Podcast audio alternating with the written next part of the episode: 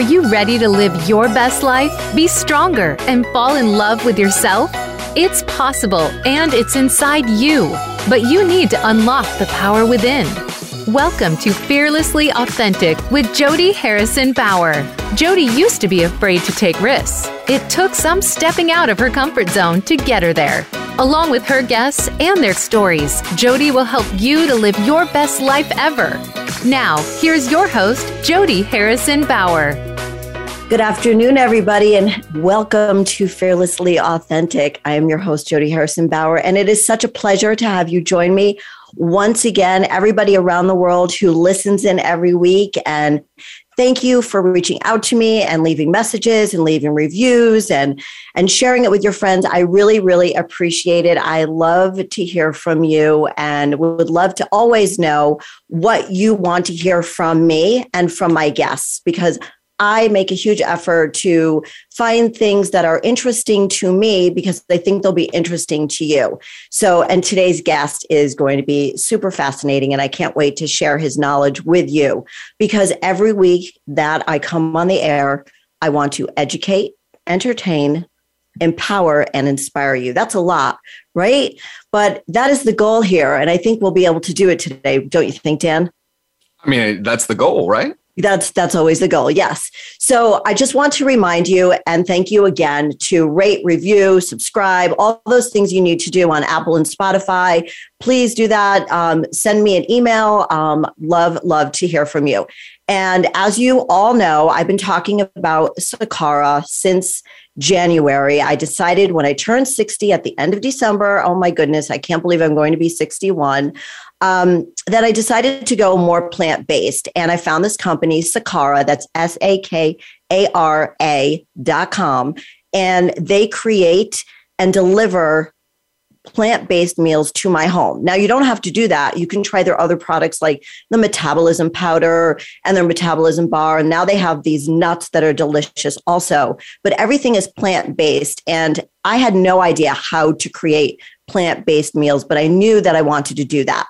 So if you want to try it, I have a code to save you twenty percent off on your first purchase. So go to Sakara, S A K A R A, Dot com. Use my code X O Jodi to save twenty percent on your first purchase. They have a detox program. It's great. Um, please let me know if you try it and what you think of it, because I love it and I only talk about things that I love. So as you heard from my guest, he's already here, Dan Faill. Thank you so much for coming and being a guest on Fearlessly Authentic today. I'm more than happy to be here. Thanks so much for having me. Yeah, you are just you. When we met, like online, it, not weirdly online, but when we met in, you know, when like you know, a creep, right? No, I'm yeah, so we swiped right, um, and we were in a Facebook group together. I think we're still in that group together, and I just completely fell in love with your energy, your message, everything about you. We've chatted privately, and I really, really love what you do. And I want to share with my audience what exactly you do before we get into the nitty gritty here. And because I'm going to be sixty-one soon, I am going to put on my glasses. Um, okay. So Mister Dan Faill is an accomplished storyteller and international speaker, having worked for fifteen years on college campuses, advocating for safe and positive student experiences. Dan now travels the country as a full-time speaker and consultant, engaging audience in hard but needed conversations. Dan shares personal stories that engage and inspire us to be our authentic selves and be brave enough to have the conversations that matter. Welcome again, Dan. Um, what brought you to to do something like this? What what was the impetus to talk to students across the country and share your story, inspire them, educate, empower them, and and and create keynote speeches that will help change their lives and, you know, just change the, their course? Because especially now with with what happened with COVID and so on. So where did this all begin? um, oh, it's like an origin story. Okay, here we go. Uh, let me see. So here's the fun thing is that when you I like ask origin them, stories, right? When, when you ask a professional speaker, like, tell us a little bit, it's hard to be succinct. So I will do my best in this. Okay, review. Thank you. Um, So one of the things working on a college campus, I often used to have to give a lot of presentations to students. And specifically, I worked with fraternities and sororities and student organizations for well over a decade. And when you have to give presentations on risk management, uh, social justice, uh, you know, or if it's the, hey, here's the new policy that's rolling out, all of that, like there's nothing there that screams, this is exciting. And so I would always try to find ways in my job to make the mundane topic or the hard topic more relatable, more fun. And I became pretty good at it. So much so that I had a friend of mine who worked at a university Uh, I mean, about forty-five minutes away, but because I live in L A, it's only like three miles. Um, but he invited me up to speak to his students and said, hey, can you just empower them and give them some good skills and we'll pay you? And in that moment, I was like, you're going, like, this isn't just like, help me move and get some free pizza and beer. Like, you're going to actually pay me, pay me. And that really set my journey of a side hustle for almost ten years to say like, well, I'm going to continue to work on my camp on the college campuses. And I'll also like do some side speaking. And then really what kind of led me to the full-time aspect and component of it. I worked in a, I, I took a job at a university and I worked in a cubicle. I realized I can't thrive in a cubicle. Uh, I'm not, I'm not cut out for cubicle life. Uh, I knew that in college when I was like, I don't want to go into business because I don't want to be in a cubicle. And then I took a job in a cubicle. I was like, nope, nope, not it. And so I've been doing this for almost five years of, of full time. And I think one of the things that continues to, I guess, inspire me is the fact that I believe that I can make a difference. I believe that the message that the messages that I have can help save a life, can help someone not feel alone, can help people feel uh, that it's okay to be vulnerable and connected and share their own stories. And I think that we can do that in a way that isn't awkward. I think we can do this in a way that is fun. And, and that's the approach that I continue to do. And so, you know, I, I'm joining from a hotel room because I'm on the road for twelve days and I've got seven keynotes to give. And so, um, right, like it sounds exhausting, but oh, I love it. It's so like it, because it's great. Um, and that's just something that when a student comes up afterwards and is like, hey, my friend was in a situation similar to yours, or, uh, hey, I think I have some problems here. Can you help me with my coping skills? That's, that's power there. That's, that's a changed life.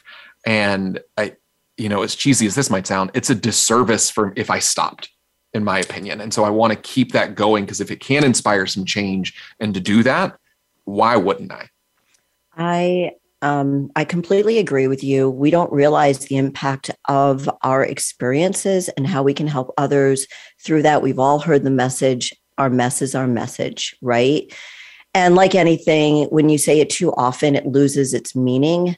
And but in most cases, if we could articulate what we've gone through, how we have overcome that obstacle and how we can help others. I truly believe that it is a disservice if we can't share that with other people. And I know for me, being a coach for over thirty years, I would do it without getting paid. It is nice to be paid for something I love to do, but the cherry on top, the reason you keep doing it, right, is because of what you just mentioned.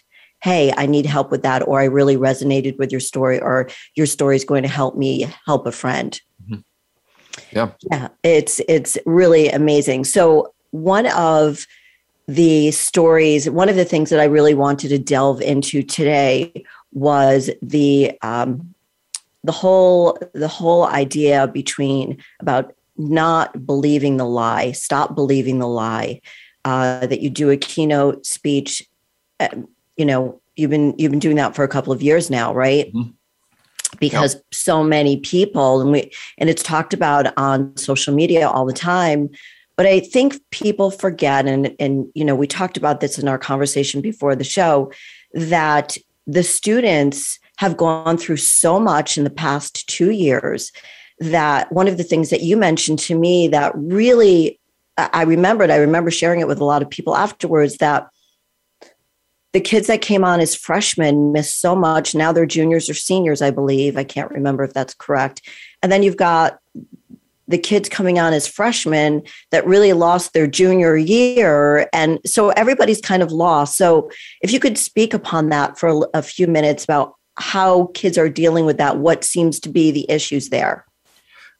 Yeah. And, and it's fascinating when you really break it down. It's so, uh, it's, it's fascinating and it's troubling, and it's navigating the like new normal, what was normal and was normal even working to begin with. So like, there's that, right. We'll put that aside for another, another day.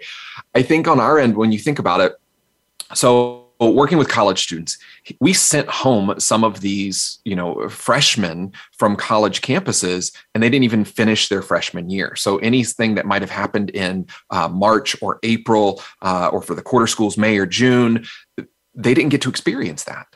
So they were ready for a freshman year of college, and then they didn't get to finish. And then most colleges and universities were shut down for another year.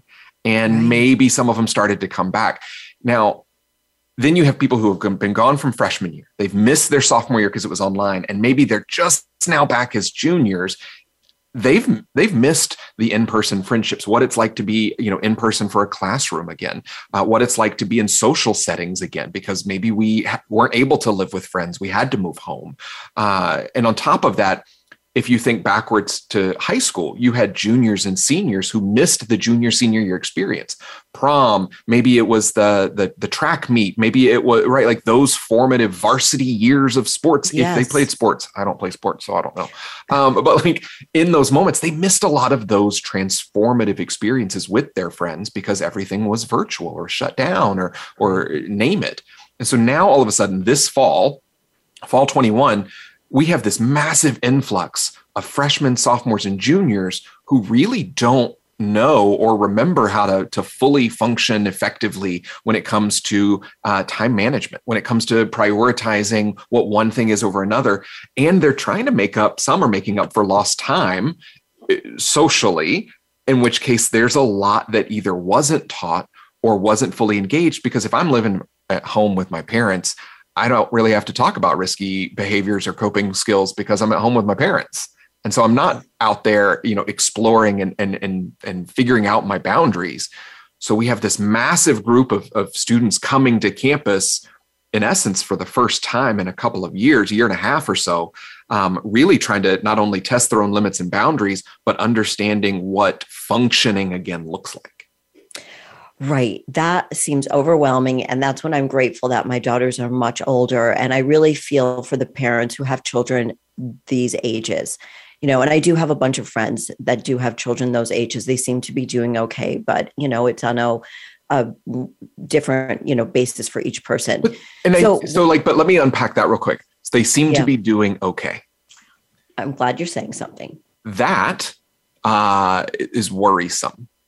Because I think too often we are just okay or we are just fine.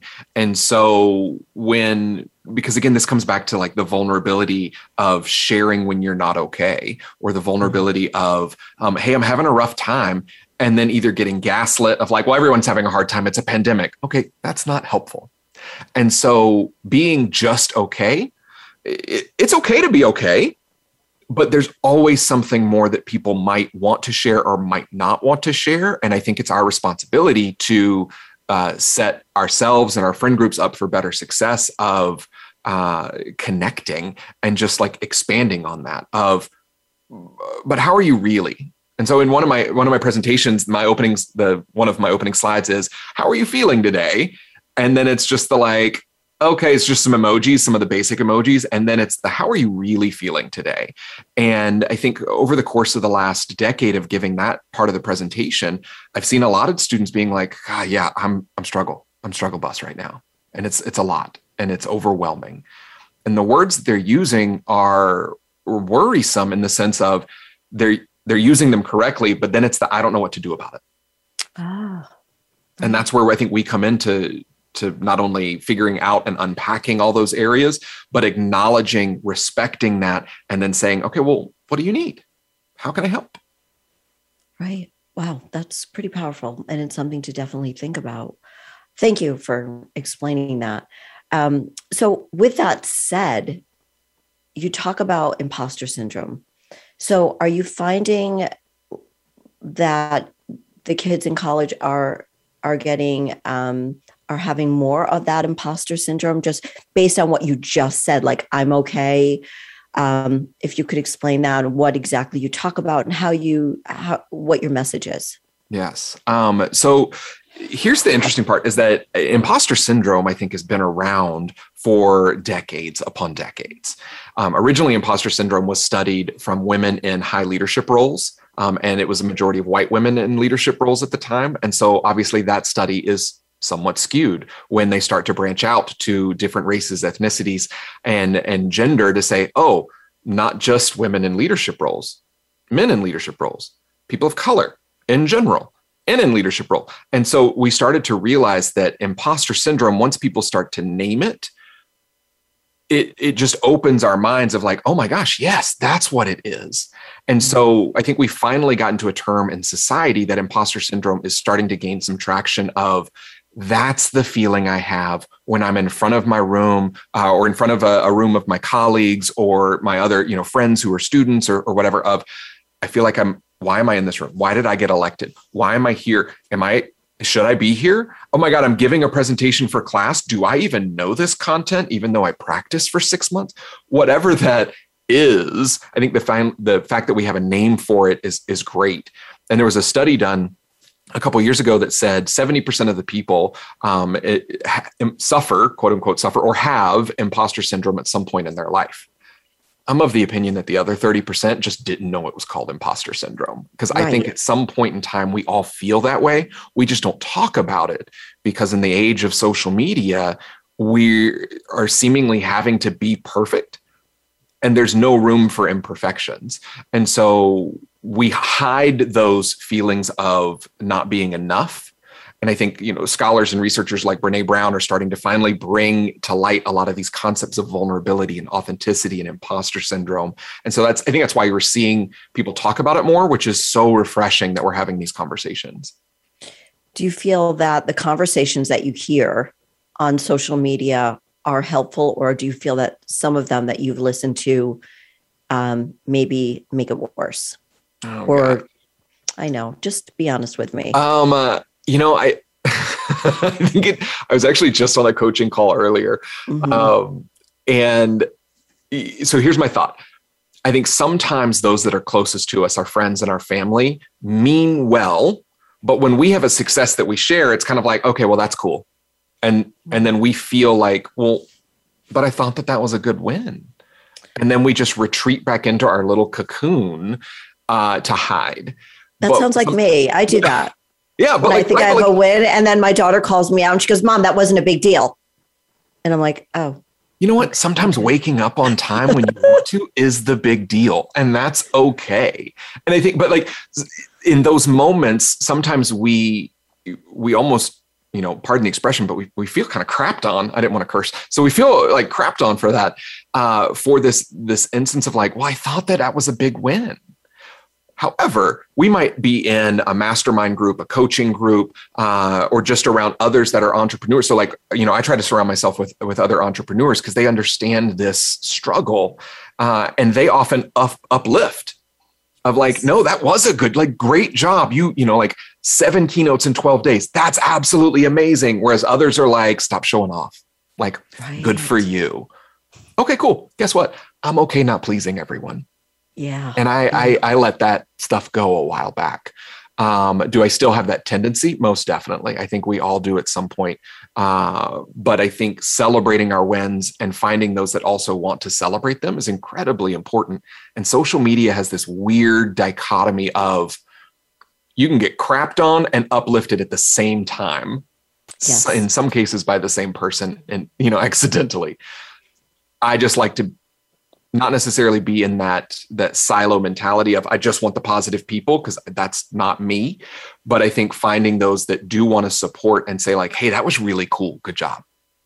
Right. I mean, it's like real life almost uh, because you want to surround yourself. You have the choice to surround yourself with the people that you want to surround yourself with.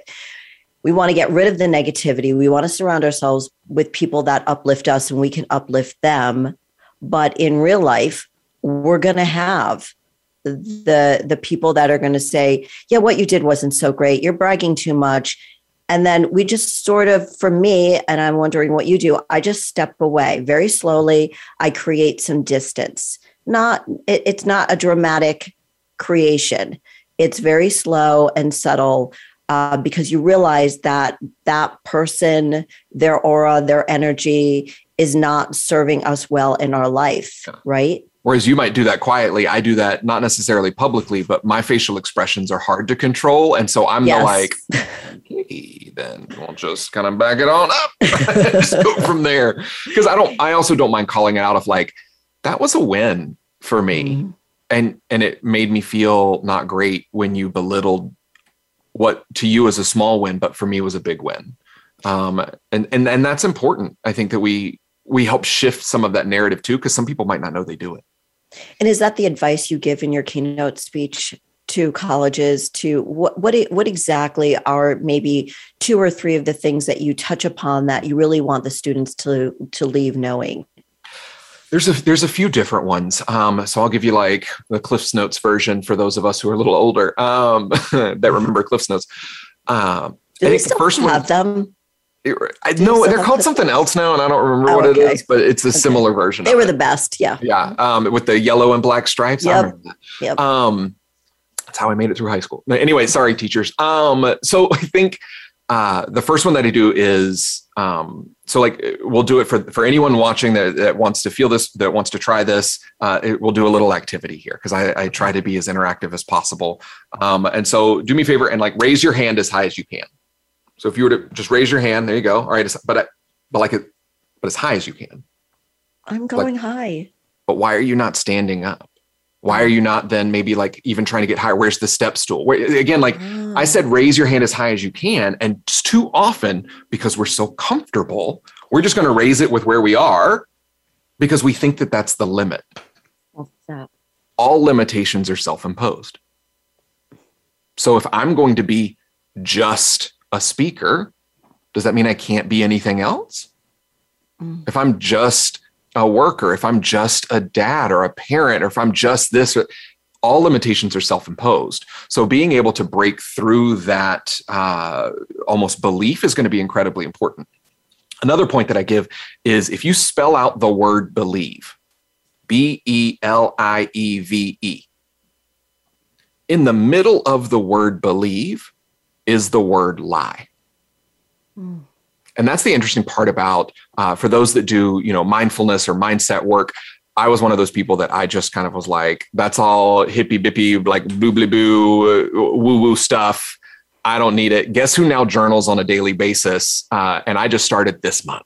So like work in progress, but I'm I think, still working on it on a daily basis too. You know, and and and I'm I I realized that I need prompts, and so I signed up for daily um, gratitude prompts just to help me get in that zone. But so when I when I talk about the word believe, part of that comes back to there's a lot of stuff that we end up believing that's just not true, and that kind of comes back to the self limitations. Well, I'm you know I'm for for a long time for the first couple of years of full time speaking, and this was only, you know, five years ago of full-time speaking, I was like, well, I'm just a speaker. I'm so much more than just. And so I would tell myself that I'm just a speaker, or I just do college campuses, or I just do this one keynote. I've got some really good messages, and they're, I'm decently entertaining for college students. You know, I tell some really good dad jokes that, that are grown-worthy puns. I'm okay with all of this because it's all who I am. So I'm not just anything, but the lie that I would believe is that I was just this, that, or the other. And so what are those lies that we often uh, either tell ourselves, that we often, you know, end up just becoming part of our standard narrative?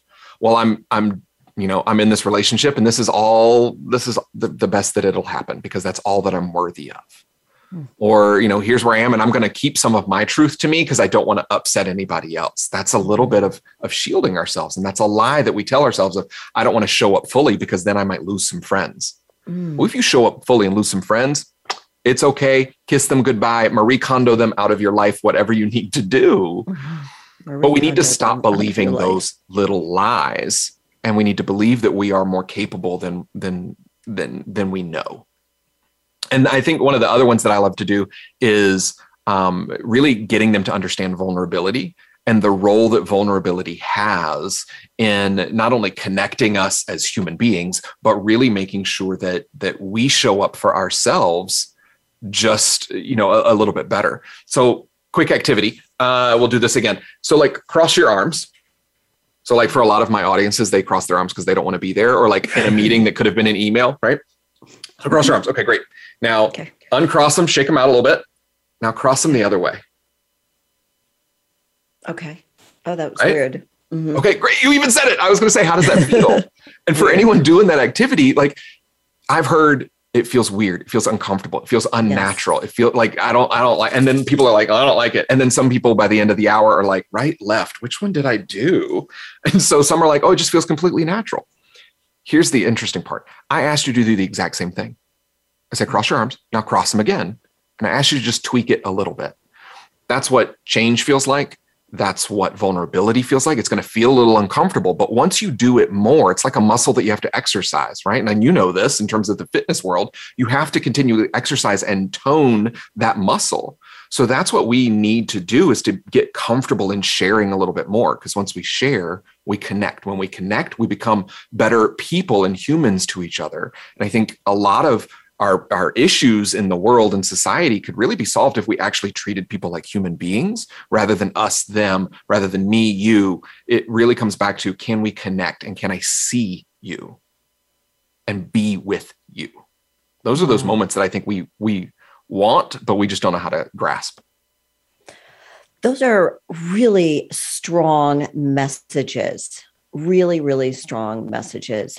Um, the vulnerability, I think, really hits home.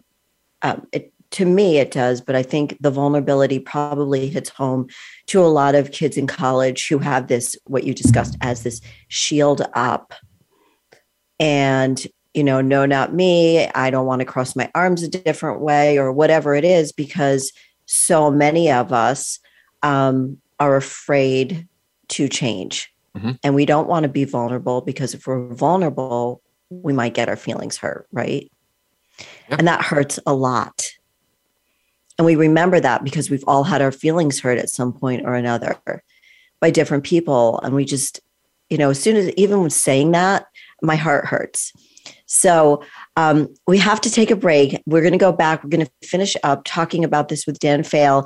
Stay with us. We'll be back in about a minute and with Dan Faill. Be right back. Become our friend on Facebook. Post your thoughts about our shows and network on our timeline. Visit Facebook.com forward slash Voice America.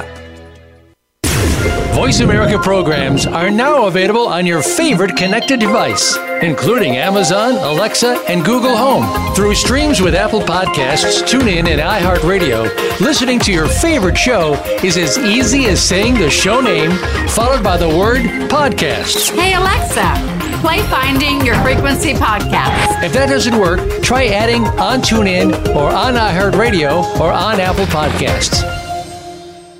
On Fearlessly Authentic, Jodi talks about mental and physical well-being, and the key to both starts with proper nutrition. The JodiFit Jumpstart Meal Plan was created to help your body feel better. Whether your goal is to lose weight, gain muscle, or just feel lighter and more energetic, following this meal plan can help you get there. The JodiFit Jumpstart Meal Plan is a twenty-one day plan to help you learn the most important things about the food we eat and what foods are right for you based on your goals and activity level. The JodiFit Jumpstart Meal Plan is a real plan for real life. This is not a diet, but a change in lifestyle. The plan is simple and easy for you to follow. In the twenty-one day plan, you will receive meal ideas, snack ideas, a grocery list, and a twenty-one day journal crucial to your success, with inspirational quotes to keep you motivated and keep track of your progress. The key to success is commitment, consistency, and willpower. Be fearless and trust the journey. Go to jodi fit dot com to purchase the JodiFit meal plan now and use the promo code podcast to get twenty-five percent off. You need to live up to your full potential. You've heard that for years, but now there's a channel to help you get there. Introducing the Voice America Empowerment Channel. Our listeners have told us that they want to be motivated, hear about success stories, and positive encouragement around the clock. And we've responded to you. The Voice America Empowerment Channel is the home of the world's top life coaches, entrepreneurs, and success experts. Listen to the Voice America Empowerment Channel. It's here at voice america empowerment dot com. It's your world. Motivate, change, succeed. voice america empowerment dot com.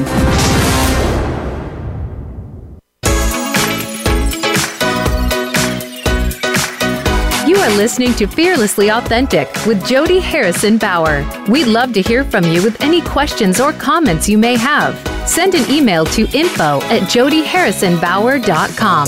That's info at jodi harrison bauer dot com. Now, back to Fearlessly Authentic.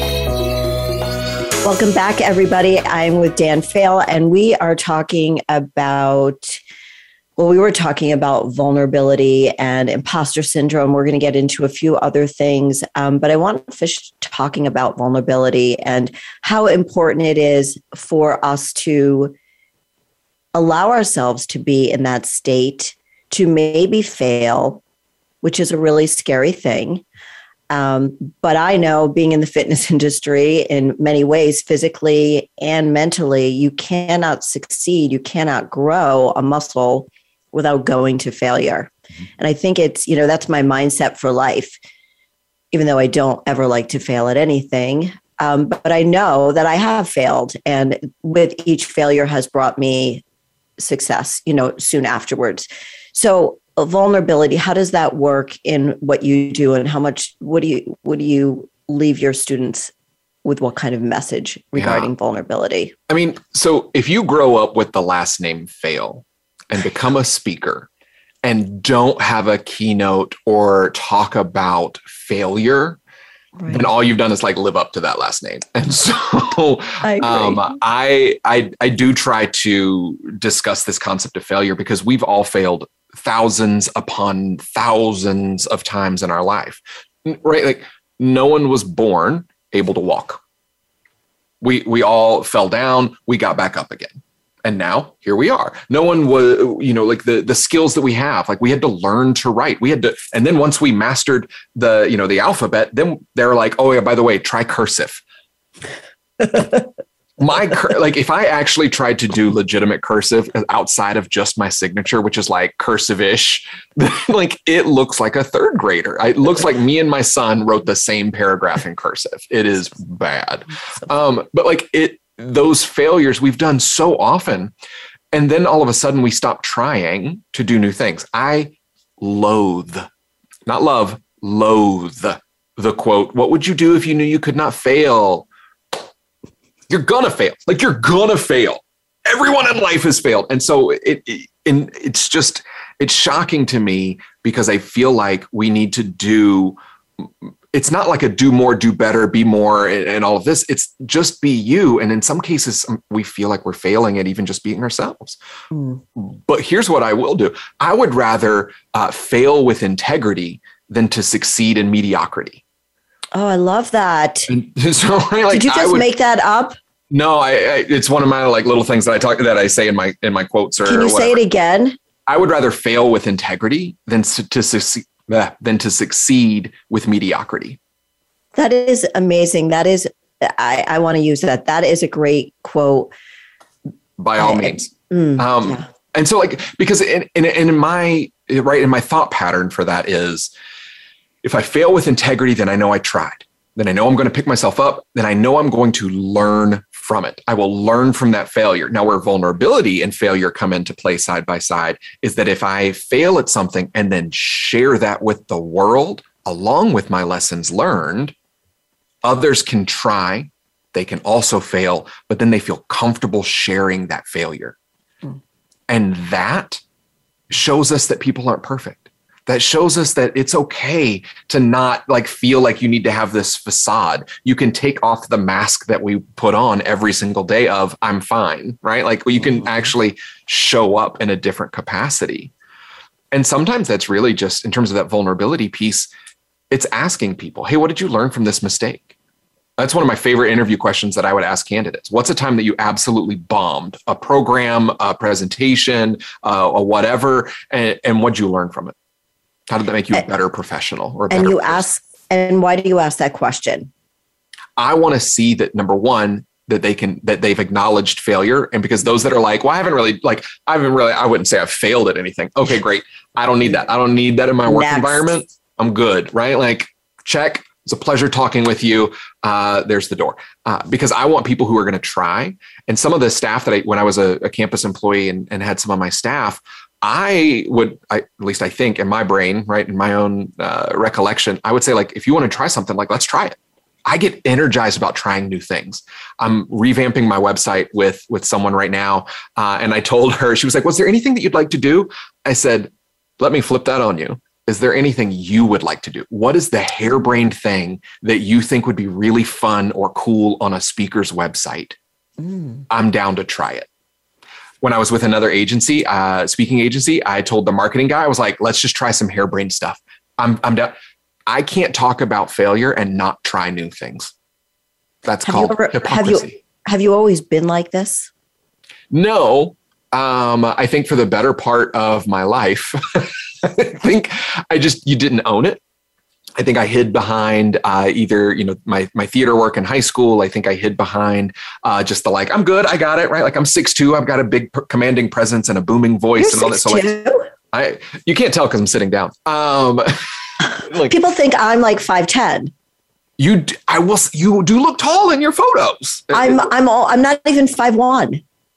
Shut your mouth. Okay. No, I'm I not appreciate you sharing one. That. Yeah. Wow. That's so funny. We just mind blown. Yeah. Um, so I would tower over you. Uh, yes. So, but I think, like, when we, when we talk about those, those failures and, and even looking back at my life, I went through it all, but I never shared them.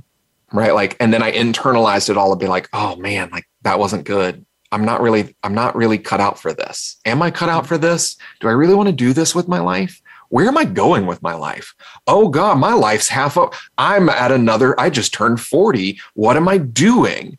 Holy crap. Right. And I think we have those moments. And that's, I think, where failure and imposter syndrome come in, because mm-hmm. if we internalize failure, then we, we, all we're doing is saying, like, we're not good enough when we show up in different, in different places, because we've internalized it for so long. I think my own journey. All right, I'm going to have you say that again, when we internalize fear, because do you remember what you just said? I have no clue. Sometimes it just... Okay. All right. Well, I'll have to listen to it on the repeat because I have to share that. It was really good. I'll make that, I'll make that, a, I'll stitch it onto a pillow. Um, okay. Once, once I re-listen to it. But it, it, again, I do think that by acknowledging the failure and sharing it, we become more vulnerable. And by becoming more vulnerable, we do become more connected. But vulnerability is hard. Um, which is fascinating because, you know, and, and I'm so thankful for for scholars, again, like Brené Brown, uh, that that have really kind of opened up the door for us to talk about vulnerability more, especially as men. And, and that's something that I wish that we could do more. And so that's why I love what I do for college students. Um, and so, like, last night when I was at a campus speaking, it was supposed to be an all-male audience. And then all of a sudden, women started to show up too. And it literally, the keynote is called Redefining Superman. And it's this concept of masculinity and looking at it. And I talk about vulnerability in those moments.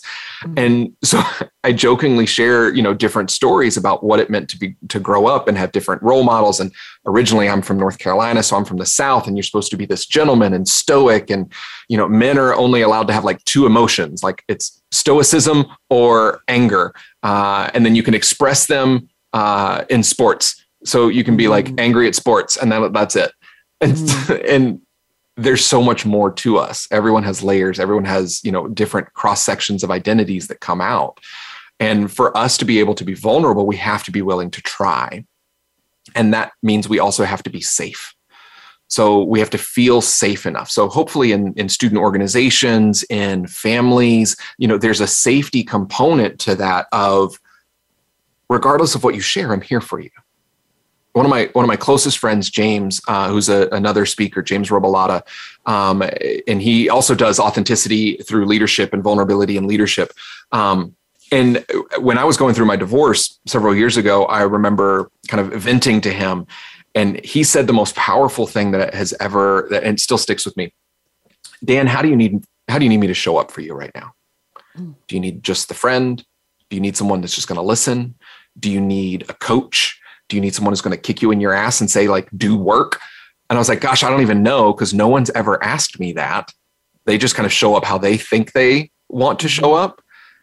And I said, well, I want you to do all four because I trust you, because we've known each other for a while. But that level of safety also allowed him to ask that question, but allowed me to just open up even more.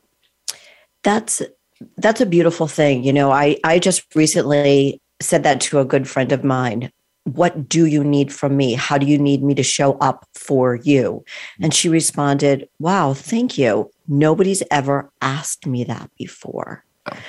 And I thought, wow, I didn't even, I mean, I love this person to death. So whatever she needed from me, I was going to do, but it, mm-hmm. it almost made us feel closer because of that moment. And you're right. That feeling safe, whether it's in a romantic relationship or or in school or wherever it is, um, you know, you're not going to try new sex moves with a partner that you don't feel safe with, right? Yeah. You you well, can't be vulnerable there if you're not, if you don't feel safe. That safety is so important in any type of relationship, work, business. one hundred percent. Right. And so it, this is also that, that vulnerability and honesty comes into play. So I was, um, I'm about a, I guess almost, a, it's a little over a month now out of a very serious relationship, not my divorce. That was several years ago. Um, but I kind of dated, and this was one of the first people that I truly like loved again. Uh, and we had a very vulnerable conversation because I realized that I wasn't being fully truthful in the fact that, like, I don't want more kids. I have two, I, and I needed to just be honest with her so that it wasn't this, like, the conversation just gets harder the more that you go. And we had only been dating for, for several months, uh, but it just got very good. And, and it was a good fit all around. I realized I don't want more children. She was like, I want more, like, I want children of my own.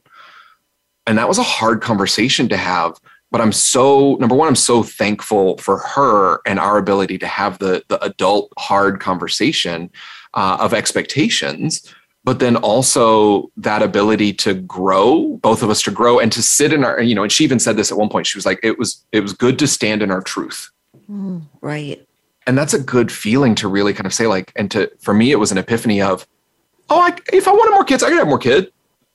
No, I don't, you know, and I don't want more. And that was a, a good, stunning realization for me of personal growth, but then also in that relationship. But I couldn't have had that conversation if I also didn't have that feeling of, regardless of the outcome, and it wasn't a great outcome because we broke up, right. But regardless of that outcome, we were, we were truthful. We were vulnerable. We held each other and we cried and we have mourned. And, you know, I think that over time we'll continue to kind of, like, you know, engage with each other as friends and, and coaches and speakers and things. But um, I think that's one where the growth is important, and that's a, it's a, an amazing piece, but that's where vulnerability comes into play. And that's just a, a romantic example of, of, of building that honesty and, and having that vulnerability. I think when we talk about vulnerability, our stories are important, and that's how we need to connect. And, and again, that's why I do what I do. And one of the things, one of the other, um, I know you have a lot of keynote speeches, but one of the ones that is another very powerful one that you shared with me is A Night to Forget. Mm-hmm. And I wanted you to share, you know, that kind of ties into the vulnerability and, and, and about what we talked about at the beginning of the show. New kids coming on campus, relationships, consent, alcohol. If you can give me, you know, just tell us a little bit about what what the message is there. Mm-hmm. Yeah. Um, so the keynote itself is called A Night to Forget, and it's about the intersection of alcohol and consent, or blackouts and sex, or whatever the, the campus really truly needs me to focus on. I, I myself am a sexual assault survivor. Uh, in college, I got blacked out drunk. Uh, apparently, I gave consent and was filled in on that evening's festivities at a later date. Without going into too much detail, um, uh, I, you know, after and after talking with the with the woman, uh, she was like, "Oh my gosh, I had no idea. I had like you were just you, you were fine. You were talking. The conversations were, you know, like mm-hmm. She was like, you were enthusiastically giving consent." I was like, "That also sounds right and accurate," but like. I don't remember any of it. And so that's when I realized, after studying a little bit more in grad school, that I I, I am a functional blackout, meaning that I could completely get absolutely obliterated, but you would never really know, because I'm not slurring my words. I'm not stumbling. Uh, I'm literally functioning. I'm just not creating any memories. And so with that keynote, what I try to do is, number one, this it's a hard topic. That's a hard subject and a hard topic to talk about. Right.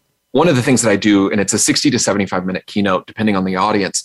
Uh, Sorry, I'm but, asking you to to tell it in like three minutes, you know. No, it's all good. It's all good. Um, and so I'll try to, you know, again, condense. But I spend the first roughly twenty minutes, thirty minutes, just trying to bond and connect with the audience through my stories. So I, you know, like I'll jokingly tell about who I was coming into college and this absolute big nerd in Hawaiian shirts. And I didn't own flip-flops that were cool. I didn't own the rainbow flip-flops. So I was literally in like the calf length athletic socks because I didn't know about crew cut socks, right? Like I was a big dork. Uh, and, you know, I, so I joke about like how I was coming into college. And then I joke about, you know, my first time having sex and how awkwardly great that that was because it was a woman that I loved. But then we broke up and it, it broke my heart and I shattered. And then my coping mechanism became alcohol. Mm. And so then I just wanted to become the life of the party and I stopped caring. And I created this like barrier around my emotions and my heart to not feel. So part of the, you know, subliminal message that I give to the audiences is coping skills and coping mechanisms, positive and negative. I went into the negative coping skills. I had a friend of mine as that break, as that broke up, or excuse me, as the breakup happened, I'm falling apart. I'm bawling on the porch. And my friend's like, my roommate was like, hey man, you like, are you good? Like, do you want to go to the gym? I was like, when have you seen me in the gym? Like, this is not a thing that I do. But as guys, it's like, this is going to be uncomfortable. Do you just want to get drunk instead? Yes, that's fine. So I talk about coping skills, and then really, you know, I talk about an awkward time that I had sex and it was just a super awkward encounter. But I also then plant the coping skill and the alcohol setting. Then I talk about that third time when, again, I wasn't learning my lesson of, of blacking out. I was just in college thinking that I was having a good time. And so then in that moment, it really shifted a lot of my approach. And I didn't learn that full lesson at the time of maybe I should stop drinking to excess as much. And maybe that's part of the issue. But the environments that we create also influence what happens. So if we can create better and safer environments, meaning we, we're being more understanding about those who are attending parties and how much they're consuming. Do you control who's coming into your party? Do you know who's there? Have you vetted them all? Um, it, it, so I think that there's some, some pieces along the line. So it's like a Hansel and Gretel of coping skills. I also, you know, I make fun of, of what we look like when we are drunk dancing. Because if you mm-hmm. ever want good humor, watch drunk people dance. Uh, and then I also talk about what alcohol does to the body, right? So like, I, because no one goes out to say, well, I'm just going to go out to like, just let me get to a point oh six tonight. You know, point oh six, shoulder tap me, I'm good, I'm done. We don't do that. And so I try to give those, hey, when you start slurring your words, or when you start talking in cursive, right? Like, how do you like know that that's when you should stop? And so we go through all that, but then I also discuss the campus definition of consent. And then I try to give the relatable definitions of consent, because I think that we've really, um, we've we've talked down to, or we've tried to do this approach of abstinence with, with consent and with alcohol and with everything, and abstinence messages don't work. We need relatable content for that. Right. And, right. and so, that's where I try to expand upon consent is like ordering a pizza. What do you want? What do you not want? Or it's like going to the movies. For me, I love a good comedy or action movie. I don't like horror movies at all. Or like if I go to the movies and let's say you and I go to the movies together and I'm like, what kind of popcorn do you like? And you're like, I'm not going to eat popcorn. I'm like, great. I want butter to clog my arteries. That's how much butter I want on my popcorn. That is a consent conversation of, oh, you don't want popcorn? Okay, cool. Then I'll have some. Uh, but like, I'll order it my way. But if I'm going to order it my way and you're like, I don't want any butter on it, then I also know that we're not going to date each other. But at the same time, knowing that consent can be that easy, we've just made it a complicated subject. And then I also talk about how we can show up for each other and one another when someone does disclose that they are a survivor or that they think something has happened. Because those moments of, how can I show up for you right now? What do you need from me right now? Rather than like, oh, that didn't happen, and just gaslighting them, or well, it's your fault for getting too drunk. None of that is helpful. And so how do we show up for one another is so incredibly important. Then I also try to give some bystander intervention skills. So it's a lot of stuff in that moment, but I, I can't just talk about consent. I can't just talk about alcohol, because on a college campus, they're so intertwined so often, uh, and even in adult settings, that that we need to have these conversations more. That makes sense. It's very complicated. It's not simple. You can't just dumb it down. Yes, you could really, really, really dumb it down, but you really can't if you're really trying to teach these kids so they walk away with something that they can grasp and they could use. So I wanted to ask you if there were a few tips that you can give our listeners based on all of the things that we talked about, tips, advice, yeah. something that you've learned that has helped you teach students along the way. Um, what can you share with our listeners? Um, I'd say the first one is really own who you are. It's okay to not be perfect. It's okay to uh, fumble through vulnerability. It's okay to still be like, I don't know what I want to be. My my grandfather, still alive, uh, over eighty years old, my grandfather will joke and be like, I don't, he still says, I don't know what I want to be when I grow up. That's okay. Like, you don't have to figure out everything. We've planted in of like, declare your major when you're a junior in high school. Like, are you kidding me? I changed my major in, in college. Uh, you know, and I think that freedom to continue to grow. I was just a campus professional for fifteen years.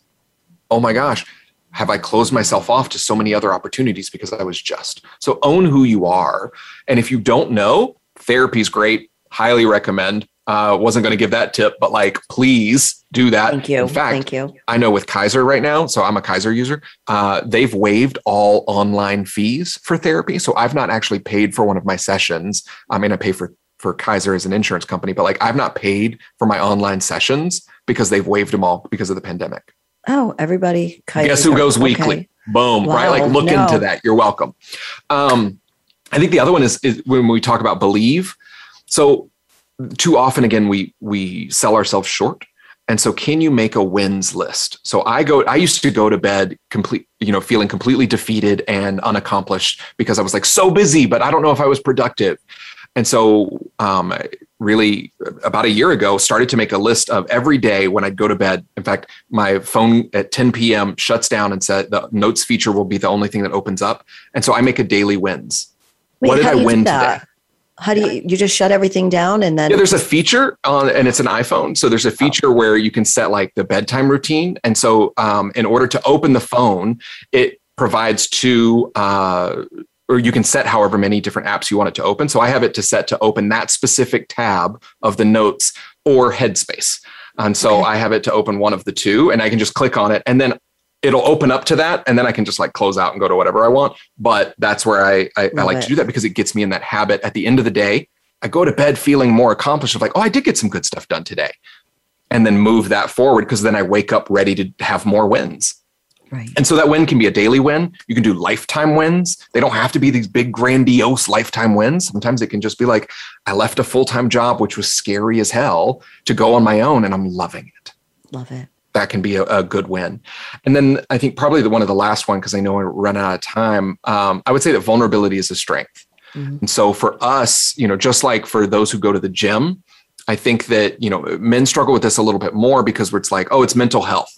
All right, well, let's maybe we can consider it like mental fitness or emotional fitness. And so I was talking with another um, men's coach and we came up with this concept of just like when you're at the gym and you're going to lift something really heavy, you need a spotter. You need someone who's going to be there for you just in case you lift something too heavy and you can't you can't finish.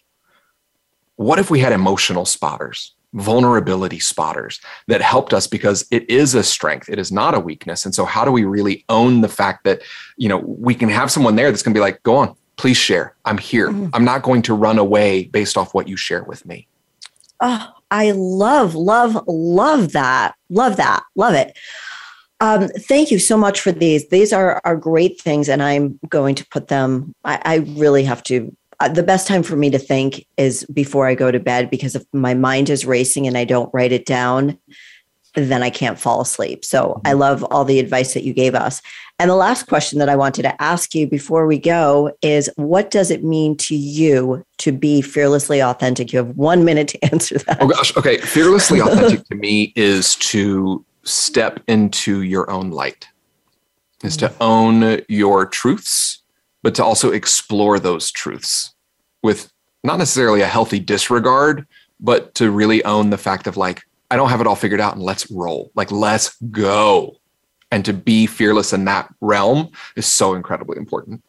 I, thank you so much, Dan. This has been such a pleasure to have you on the show. I knew I would love it. I knew that you would give us so much great information to take away from the show. Um, how can everybody reach you?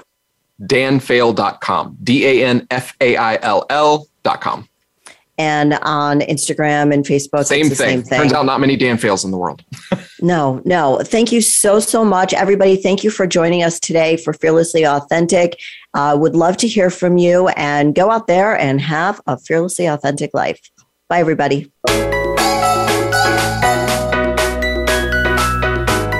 Thank you for tuning in this week to Fearlessly Authentic. Please listen again next Thursday at twelve noon Pacific Time and three p.m. Eastern Time for another edition with your host, Jodi Harrison-Bauer, on the Voice America Empowerment Channel, and unlock the keys to a more powerful you.